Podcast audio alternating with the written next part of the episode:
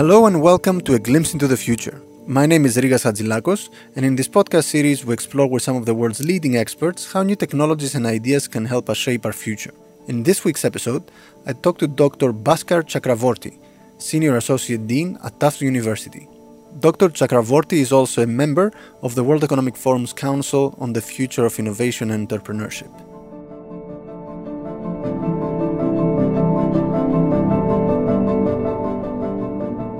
So Bhaskar recently did a very interesting research. Uh, you were involved in a very interesting research around the digital evolution around the globe. Where would, do we stand globally in terms of digital integration, and what were the key findings of, the, of that research? Uh, so, long-winded response to your question, there are kind of many different vectors of this work, and of course, there are kind of many uh, interesting patterns in terms of digital integration and uh, digital evolution that we uh, learned uh, about.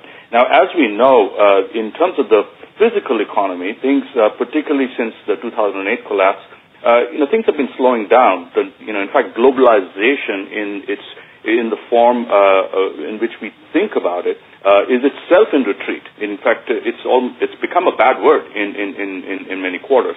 but in reality, also it's in retreat. The free flow of trades in goods and services and cross-border capital, uh, you know, the primary drivers of uh, globalization, have uh, declined since the Great Recession, and uh, you know, many folks have uh, have sort of talked about this.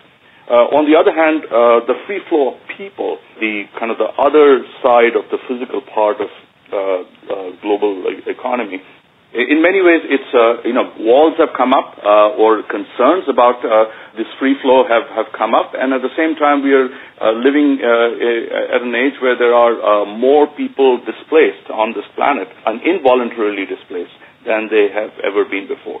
Now, in light of all that, basically the decline of physical globalization, virtual globalization, or digital glo- integration has continued to rise and it's become far more central to our global economy.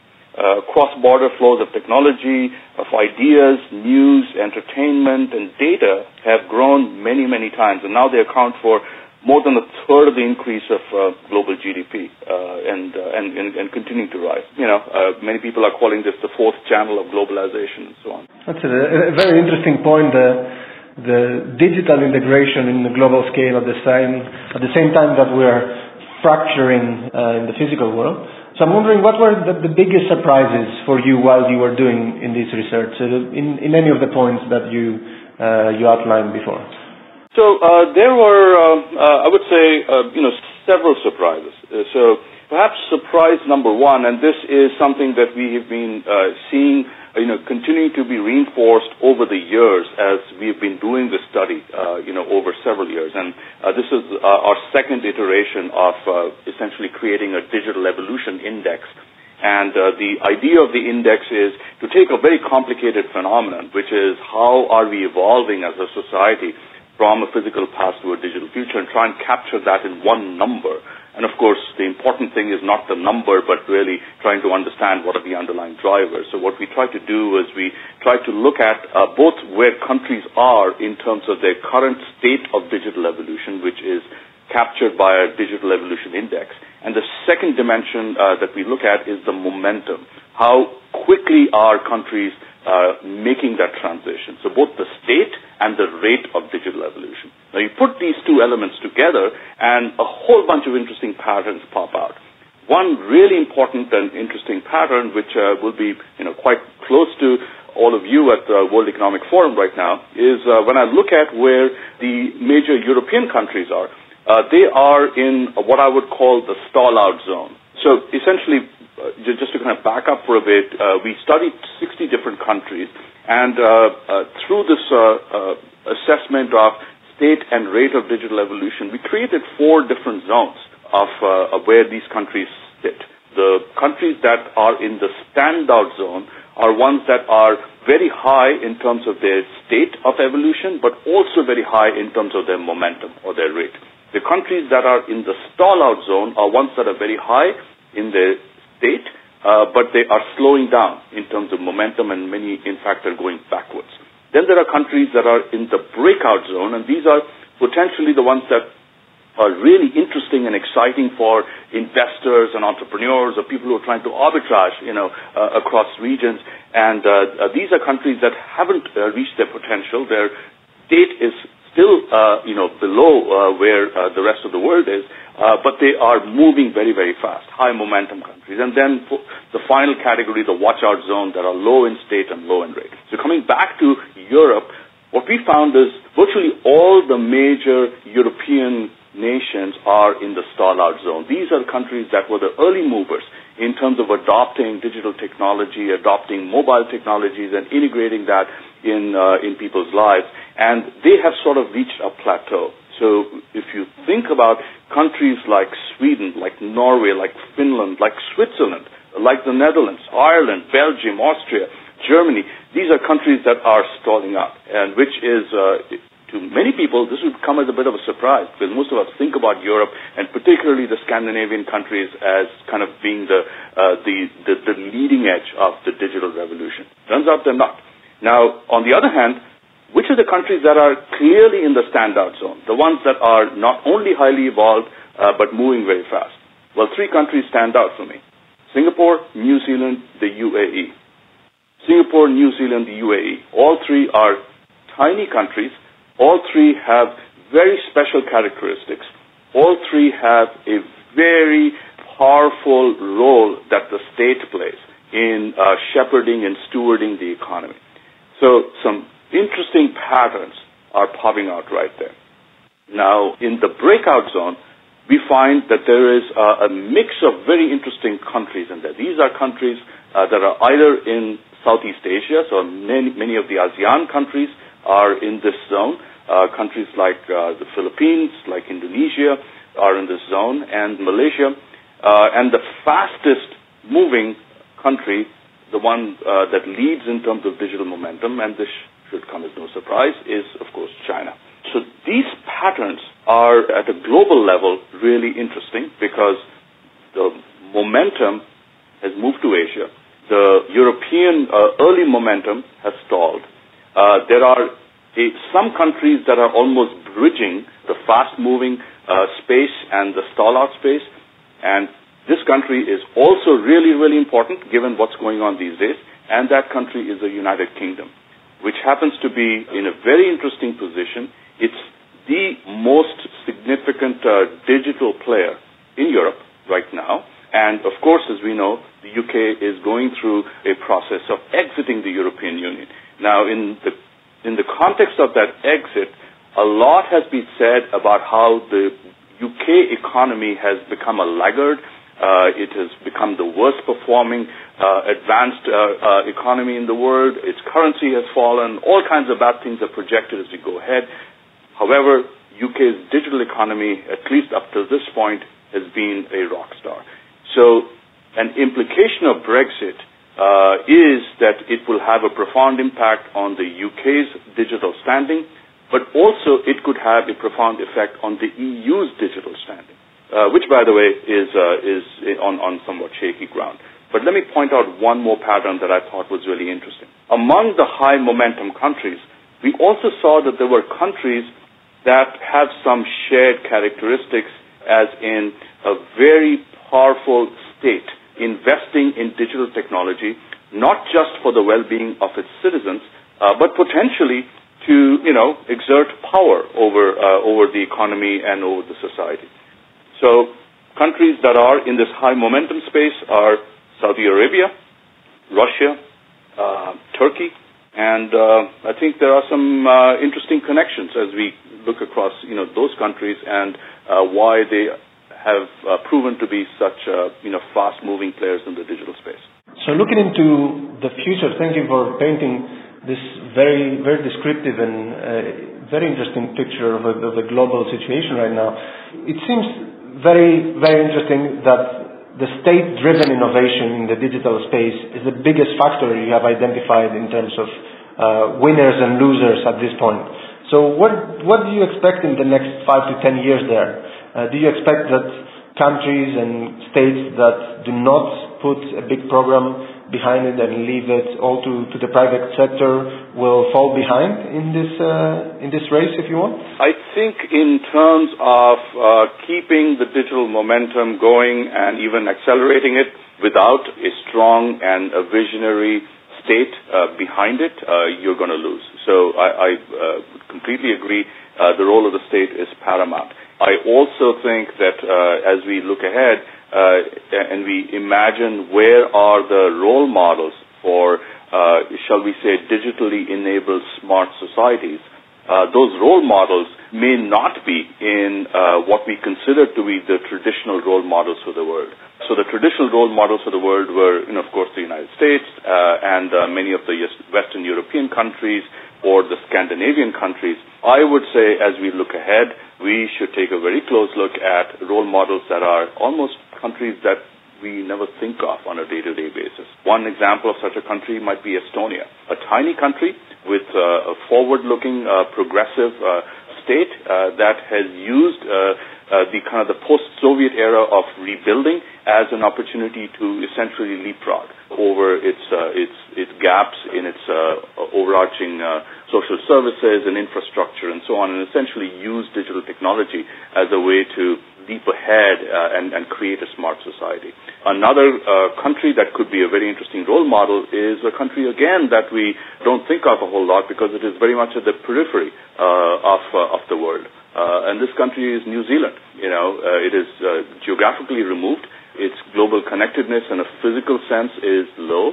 And uh, the government has gone into high gear to use digital technology as a way to create this uh, very high-performing digital ecosystem that brings together government services and uh, private enterprise and uh, trying to bring in talent uh, from uh, from other parts of the world into New Zealand so that they can create a digital hub despite the, the, the, physical distance of the country. So I would say uh, the future uh, might be seen through the lens of some almost counterintuitive countries, small countries uh, where the governments have uh, played a, a, visionary role. Now, uh, these countries, uh, one distinctive aspect of an Estonia or a New Zealand is that in addition to activist governments, uh, uh, in addition to governments that are uh, leveraging uh, technology to provide a truly 21st century set of services to its citizens, one other aspect uh, that is important to keep in mind uh, in these countries is that they have democratically elected governments. So we have countries like Singapore or the UAE, you know, where you don't have the the, the classic models of democracy in, in, in play. Uh, however, uh, uh, there uh, we have governments that are extremely forward-looking and under a different political system, also evolving towards a, a, digitally hyperactive vision of, of life. So as, as, I look ahead, I, I think uh, it's important to consider these very small countries with uh, forward-looking governments as role models and then trying to figure out how do uh, those policies and some of the choices that have been made in the small economies translate into larger, more complex economies, whether those complex economies are, um, you know, in Western Europe or North, uh, North America. Another direction that I would look is uh, countries, emerging world, and in particular countries like China, where you have, uh, again, a very active government, uh, but an active government uh, looking at a, a large, complex system, and the government working in a highly coordinated way with the private sector. And uh, there are lots of interesting directions that China has taken, particularly uh, in the areas of uh, cashless, contactless payments, which suddenly catalyzes a whole bunch of digital activity that wouldn't have existed in a cash-intensive society. The government of China is the largest uh, in, investor in uh, artificial intelligence, uh, which uh, uh, points the way towards uh, some transformations that the digital technology is going to make in our lives. So lots of interesting patterns that China is demonstrating, which I'm sure will percolate into other parts of the world, particularly other parts of the developing world. So as I look ahead, I see many of these different forms of role models uh, pointing the way for the rest of us. Uh, in terms of individual trends, of course, uh, the biggest uh, uh, set of questions uh, that are on everybody's minds these days is how does the incursion of technology change the future of work for most of us, whether uh, there is less work for human beings as technology uh, becomes a, a stronger substitute. And the big question is, is digital technology going to be a substitute or is it going to be a complement? Is it going to make us more productive uh, by being assistive element, either because automation uh, works by side by side uh, along with human workers, uh, or whether data analytics helps us uh, uh, become more targeted and more focused in terms of the the work that we do as human beings. I could argue that the directionality between, you know, in terms of whether this is going to be a substitute or a complement could be both ways, and uh, eventually my projection is that there are many areas of work where technology will indeed displace human labor, and uh, there are other areas of work where technology will be a complement to human uh, human activity and uh, uh end up uh, you know making uh, those activities a lot more productive. So you mentioned a lot of the opportunities and the and the risks that may come with the digitalization of our economy and our society.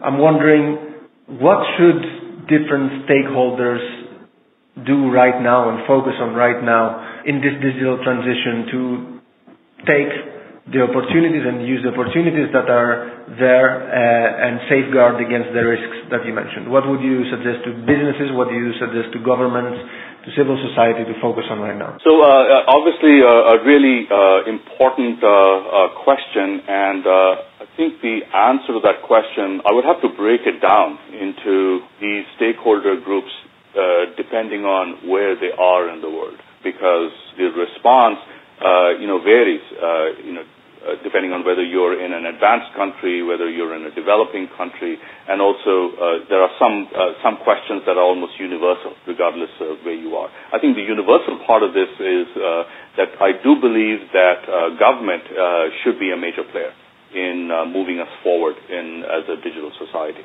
There's no question about the role of government as an investor in some of these highly capitally intensive supply side infrastructure projects uh, that are critical uh, to a digital system. I also think the role of government in enabling uh, regulations and laws uh, and uh, uh, intellectual property protections, protections in terms of privacy, in terms of safeguarding data. these are the kinds of things that only governments can do. There are many ways in which governments can be the force multiplier in terms of scaling up certain digital services. So there are uh, uh, there's clearly a role for government uh, to have a forward-looking view, to have a vision uh, for uh, you know a 10, 20, uh, 25, 50 year outlook on what a, a, smart society, a digitally enabled society ought to be. And those smart societies don't necessarily have to involve flying cars and street street lights that talk to each other.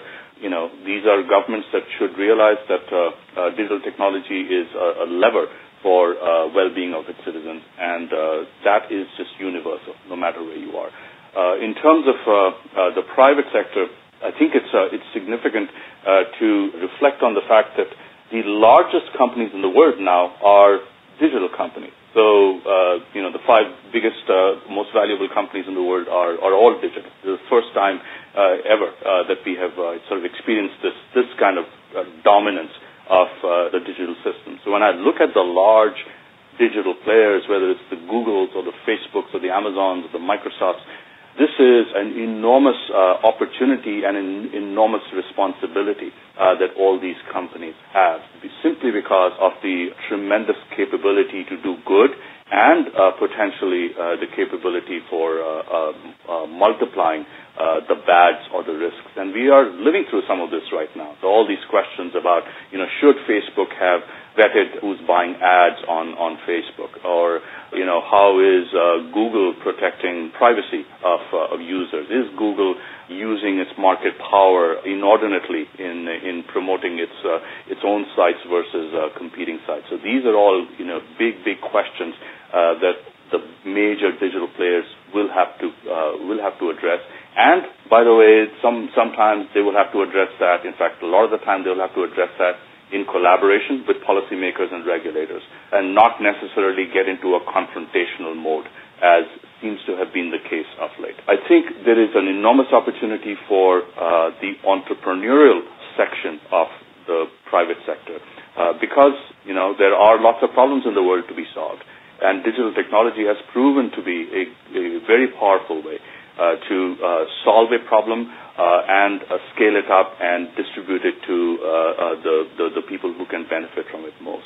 To my mind, a big part of the role that the entrepreneurial sector should be considering, and here I include both the entrepreneurs and the sector that funds them, including angel communities, venture communities, private equity, government investors, to think about problems that are important as opposed to problems that uh, you know give you a pop in in the short term. And unfortunately, uh, we've now got uh, a plethora of unicorns which uh, you know have got tons of venture capital funding, uh, and and many of them are they've been bottlenecked in terms of their ability to exit. And uh, I think it's pointing to a, a significant problem, which is that money and venture talent has been going into solving problems which may not necessarily be the most significant problems that we face either as individual countries or as a global society. So how do we turn to the problems that are truly significant and how do we make sure that the solution to those problems also generates the market returns or the su- superior returns that investors are looking for?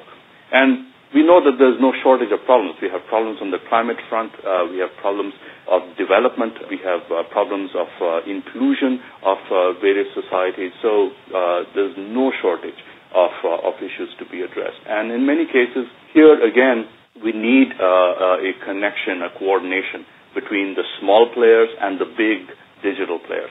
we need a connection between these small players and policymakers to the extent that venture capital will not invest in a company that is trying to uh, do uh, water uh, renewal and water conservation because the market returns uh, aren't high enough. You know, is there an opportunity for other kinds of investors, potentially uh, with an underwriting by government uh, investors or underwriting by the Googles and the Facebooks and the Microsofts of the world?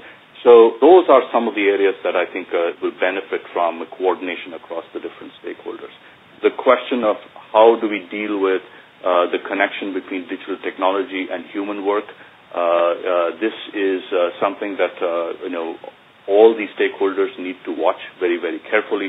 Uh, continue to understand the fine balance between substitution and complementarity, and recognize that their actions have consequences, not just economic consequences, but political consequences and uh, let's work together to figure out that the political outcomes of uh, uh, veering too far in one direction uh, doesn't lead to the rise of uh, unproductive uh, policies and unproductive political leaders.